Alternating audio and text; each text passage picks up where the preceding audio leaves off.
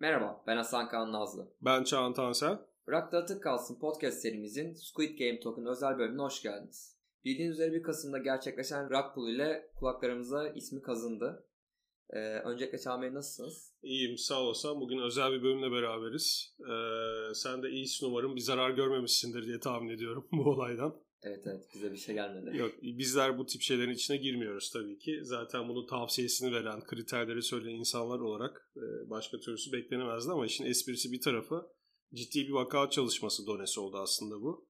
E, o yüzden özel bir bölüm olarak tasarladık. İstersen ilk bir bilgilerle, künyeyle başlayalım. Tabii ki. E, künyeye geçmeden önce bu künyede vereceğimiz bilgiler Coin Market Cap'ten almıştır. E, ama bu bilgiler Coin Market Cap tarafından doğrulanmamış bilgiler. E, beyana dayalı olduğuna ilişkin bu uyarı bulunmaktadır. Bunu da göz önünde bulunduralım. Çünkü Rugpull'dan sonra bu bilgileri aldık biz.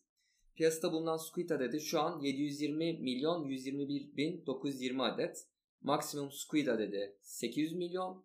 E, piyasa değeri olarak iki bin yedi yüz yirminci sırada yetmiş sekiz milyon kırk bin iki yüz otuz iki e, dolar değerinde. Ve e, satan başta borsalara baktığımızda da PancakeSwap görüyoruz burada. Evet, şimdi bunu neden bir vaka çalışması olarak ele aldık? E, hep podcast bölümlerimizde anlatıyoruz. Yani nasıl e, kriterlere, nelere bakılır, dikkat edilir, e, bir coin'e, bir token'a nasıl yatırım yapılmalı, nasıl filtreler var vesaire. Şimdi burada e, zaten e, biraz da biraz e, şey diyebilir miyiz aslında, kör gözün parmağına diyeceğimiz bir durum var. Her bir coin'de, her bir token'da böyle bir durum yaşanmayabilir tabii ki ama hani bu yine de dediğim gibi iyi bir done oldu. Biz de bunu böyle parçalara ayırıp E, birebir e, bakalım o kriterleri uygulayınca ortaya ne çıkıyor bir gör, görmek ve göstermek istedik. Şimdi ilk kriterimiz Whitepaper. Bir proje yayınlandı. Bir coin, bir token çıktı. Bunun Whitepaper'ın olması lazım. Tabii ki olması yetmez. İçeriğinin doğru düzgün, kaliteli olması, belli kriterleri yerine getirmesi önemli. Ve şuna bakılır ilk başta. Buna bakmamız lazım, yani her zaman söylediğimiz gibi. Projenin getirdiği bir yenilik, bir çözüm, bu fikir anlamında, altyapı, teknoloji anlamında bir şey var mı? Nasıl bir değer önerisi var? Ne getiriyor? Bunlara bakmak lazım. Yani başka bir soru, başka bir yönden şöyle bakabiliriz. Bir sürü coin ve token olduğunu biliyoruz. Bir sürü proje de var bunlara ilişkin. Bu projeyi farklılaştıran şeyler nedir? Ne olacak da değer kazanacak? Ne olacak da insanlar buna ya da kurumlar, kurumsal yatırımcılar buna karşı bir talep oluşturacaklar? Bu gözle bakmak lazım. Şimdi biraz bununla beraber çok kısa Eylül ayına gidip böyle arka planıyla beraber toparlayarak buna cevap verelim. Şimdi on yedi Eylül'de bu Netflix'te Squid Game dizisi zaten yayınlanıyor, başlıyor. Çok kısa sürede büyük ilgi görüyor, yayılıyor, bunu biliyoruz. Sonrasında tabii bu ilgiden beslenmek isteyen çeşitli coinler, tokenlar vesaire çıkıyor. Şimdi bizim bahsettiğimiz Squid Game Token da bu projelerden birisi. yirmi bir Ekim'de, yani işte neredeyse dizinin çıkışından hemen hemen bir ay sonra kadar Binance Smart Chain ağı üzerinde oluşturuluyor. Bu token'la beraber Marble adında başka bir token daha çıkarıyor aynı ekip, yine çıkartanlar diyelim.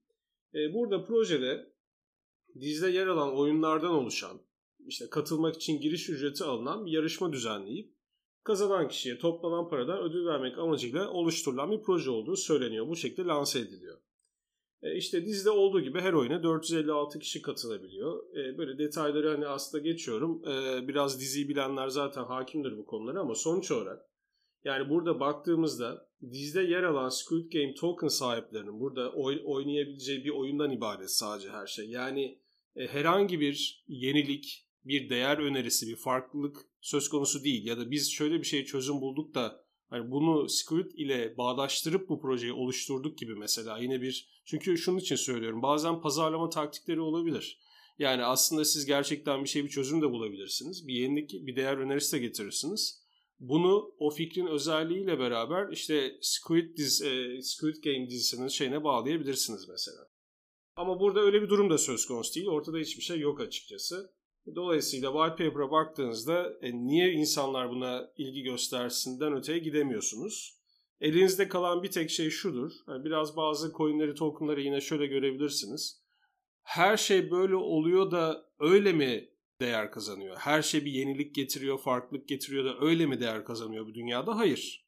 Yani hiçbir yenilikçi e, anlayışı olmayan, teknolojik veya fikir anlamında hiçbir yenilik getirmeyen coinler de var değer kazanan. Yani e, ama zaten onlarda da aynı şeyi söylüyoruz.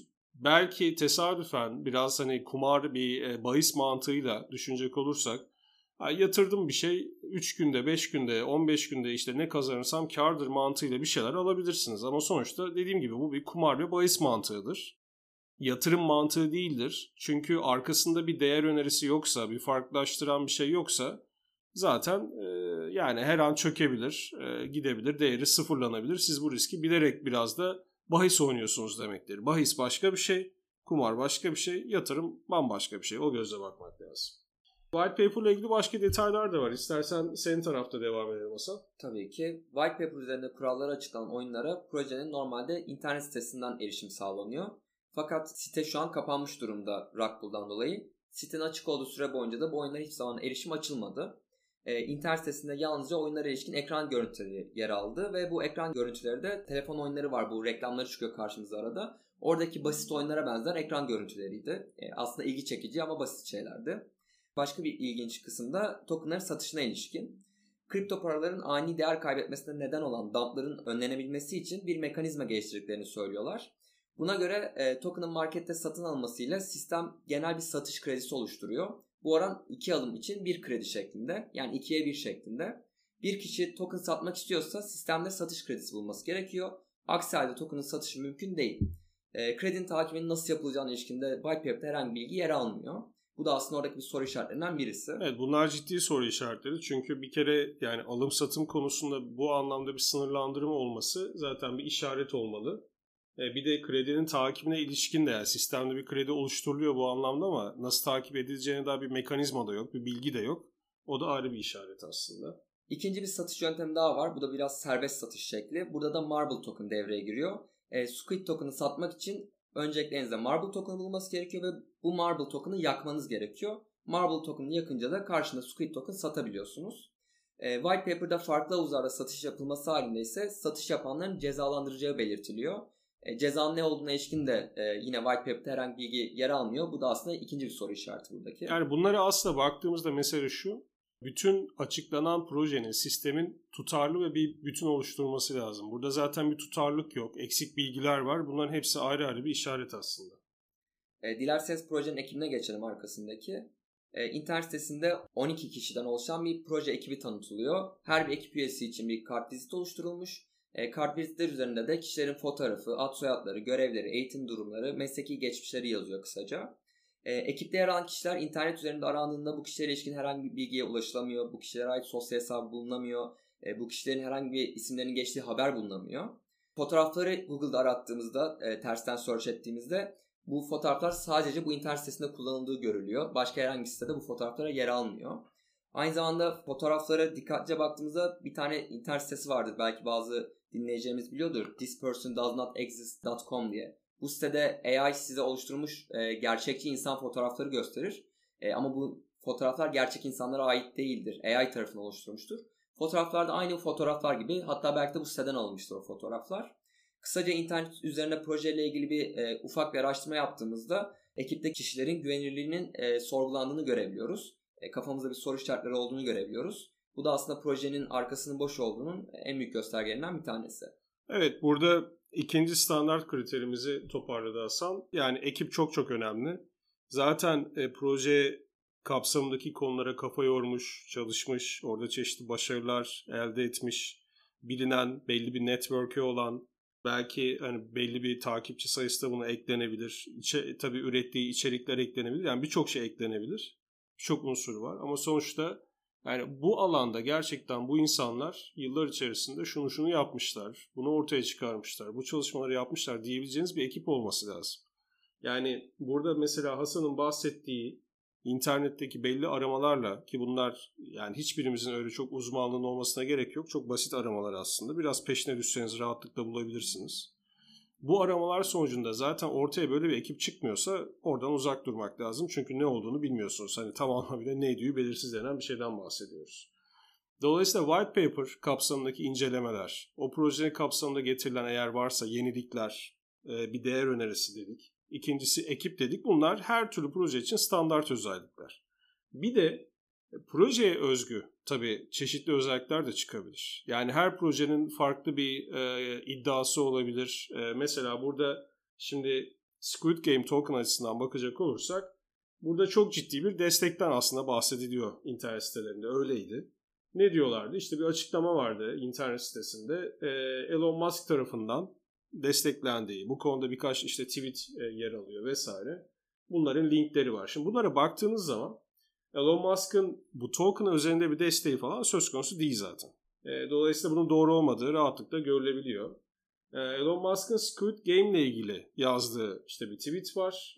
Burada tamamen konu dizinin konusuyla ilgili bir durumdan bahsediyor. Onunla ilgili bir tweet. Dolayısıyla burada proje olsun, hani token olsun, onunla ilgili bir zaten tweet söz konusu değil. Dolayısıyla içi boş. Onun dışında bir de internet sitelerinde işbirliği içinde oldukları şirketlerin de isimlerini yazmışlar. Şimdi baktığınız zaman zaten hepimizin bildiği çok bilinen büyük isimler. Binance Smart Chain, OpenSea, Netflix, Microsoft, Buildbox, Nexon, Coin Market Cap, CoinGecko gibi. Yani bir sürü şeyde biraz da torba yapılmış bir şekilde zaten buraya toplanmış. Ama yine basit bir araştırmayla görülüyor ki buradaki şirketlerin bu token özelinde herhangi bir açıklaması, bir beyanı, bir desteği vesaire hiçbir şey söz konusu değil. Dolayısıyla hani tek taraflı olarak yani bunlar tarafından destekleniyor deniyor ama tamamen arkası boş ve basit bir araştırmayla da zaten ortaya çıkabilir. Dolayısıyla bu da çok önemli bir sinyal. Şimdi incelediğinizi düşünün bir coin'i bir token'ı. Bunları bunları işte söylüyor internet sitesinde. Siz araştırıyorsunuz, arkası boş çıkıyor. Hiçbir gerçekliği yok. Bu konuda hiçbir şey yok. E zaten yalan söylendiği belli. Yani kim niye yalan söyler ki yani? Zaten hani amaç belli o zaman. Dolayısıyla bu dediğim gibi hani yatırım yapılabilecek bir kategoride olmadığını aslında kendisi gösteriyor. Başka bir açıdan şimdi yaklaşalım. E, akıllı sözleşmeye dayalı bir şeyden burada bahsediyoruz. Rugpull'dan önce bu e, tamamen değerin sıfırlanmasından önce diyelim. E, akıllı sözleşme konusuna da baktığınızda yine burada da benzer hikaye var. Şimdi bu tabii çok büyük ilgiyle karşılanıyor ilk başta. Ondan dolayı hiç bu tip detaylara bakmadan yatırım yapan insan sayısı biliyoruz ki piyasada hep çok fazla. Ee, ama akıllı sözleşmenin tabii kodlarını inceleyenler de var. Şimdi bunlar da şunu tespit ediyorlar. Hani bir akıllı sözleşme ortalama olarak diyelim ki iki yüz satır civarında oluşmaktayken e, bu Squid Token'ın akıllı sözleşmesi yaklaşık bin iki yüz satırdan oluşuyor. Yani içeride hani proje ekibinin buraya müdahale etmesini mümkün kılacak bir sürü aslında açık kapı bırakıldığını görüyorlar. Bunu tespit ediyorlar. Zaten Rugpull'da bu sayede yapıyorlar. Dolayısıyla işin biraz daha teknik tarafına da baktığınız zaman aslında hani akıllı sözleşme tarafında da bu incelenmiş mi? Bununla ilgili yine açıklanmış, normalde denetimden geçtikten sonra açıkladıkları şeyler olur, listeler olur. Bu şekilde bir denetimden geçip açıklanmış listesi var mı?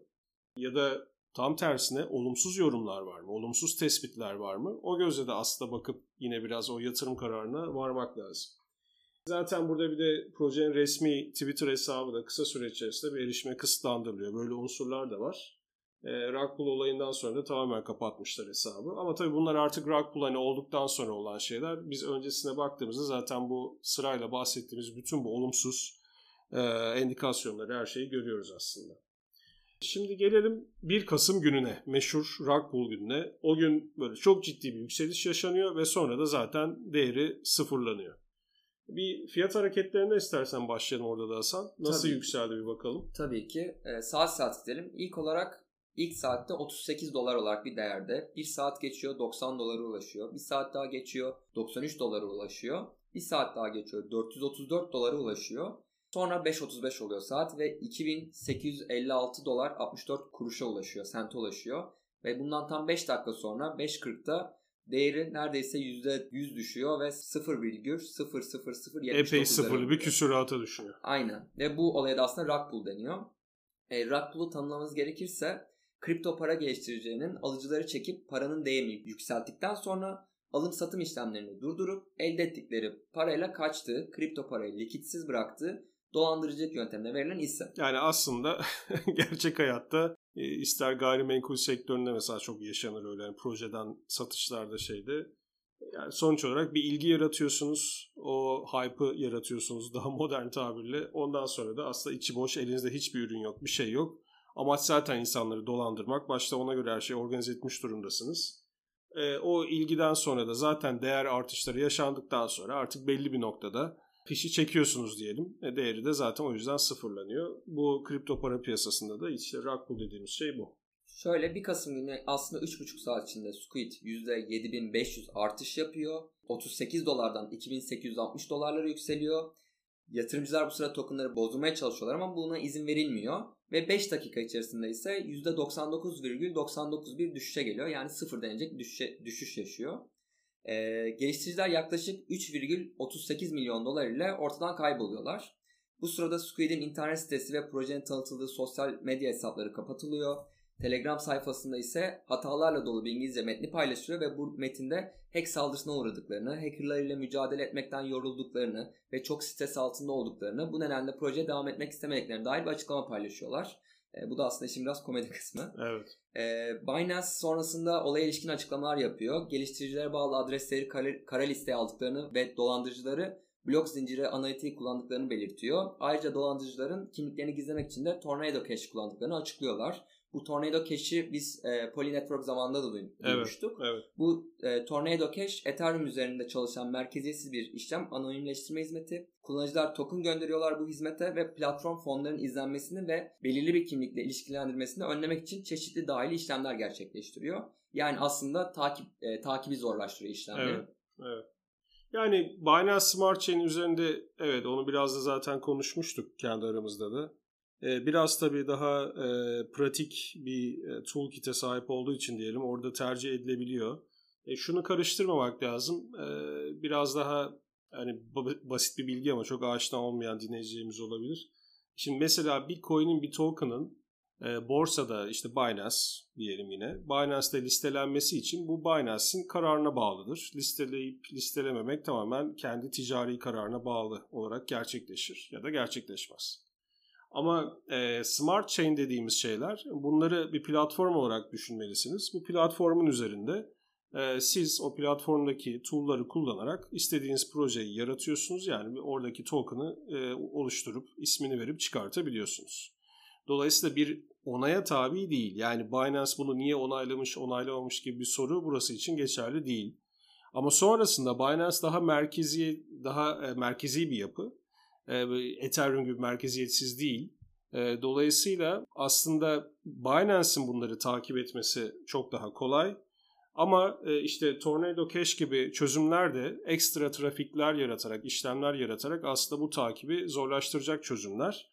Burada da bu kişiler, geliştiriciler Tornado Cash kullandıkları için Binance şöyle bir açıklama yapıyor. Evet, yani biz bunları takip edeceğiz diyor ama işte bu tip zorluklar nedeniyle de henüz ulaşılmış bir sonuç yok aslında bu konuda. İlan edilmiş bir şey yok. Şimdi toparlayacak olursak bu bölümü Squid Game Token'a özel yapmıştık. Dediğimiz gibi umuyoruz ki bu tip kriterler açıklayıcı olmuştur.